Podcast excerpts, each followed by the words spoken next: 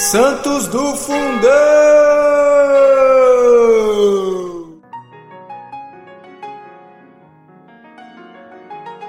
Fala galera, hoje, 6 de março, vamos falar sobre São Conon o Jardineiro. Ele foi um mártir.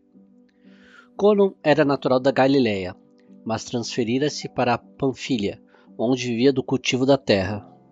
Carinhosamente, nas horas vagas, dedicava todo o amor a um jardim que formara.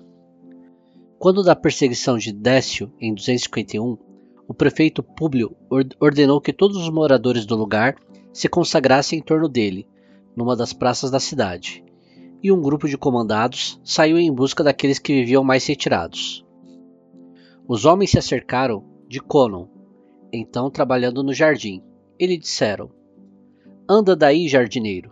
O prefeito quer que todos estejam com ele, já na grande praça. Conan perguntou: Que deseja o prefeito de um pobre homem? Qual sou eu, além disso, cristão? Justamente por isso, por seres cristãos, cristão, anda daí.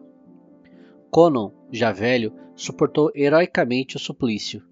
Quando o entregaram a Públio, disseram-lhe: Senhor prefeito, vasculhamos toda a cidade, e só este velho jardineiro se diz cristão. Públio observou Conon por um momento, depois perguntou: Qual é teu país? Não és estrangeiro? Sou, respondeu Conon. Sou de Nazaré, na Galiléia, e minha família é de Cristo, ao qual sirvo desde a infância e reconheço como o Deus Supremo. Ah, sim, fez Públio. Se conheces Cristo, Cristo, há também de conhecer nossos deuses, aos quais deve, deve-se render homenagens. Ímpio, bradou Conon em alta voz, ímpio. Jamais me submeterei ao que é manifestamente contrário aos mandamentos de meu Deus.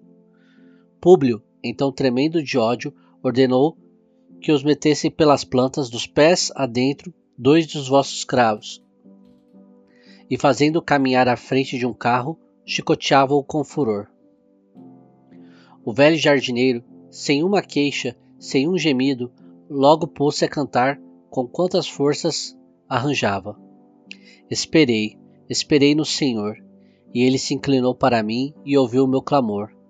Tirou de mim, tirou-me da fossa da perdição, do pântano lodoso, e assentou os meus pés sobre a pedra, deu firmeza aos meus passos e pôs um novo cântico na minha boca, um hino ao nosso Deus. Muitos verão e temerão, e esperarão no Senhor. Bem-aventurado o homem que pôs a esperança no Senhor. E não anda após os que adoram ídolos e se desviam para a mentira.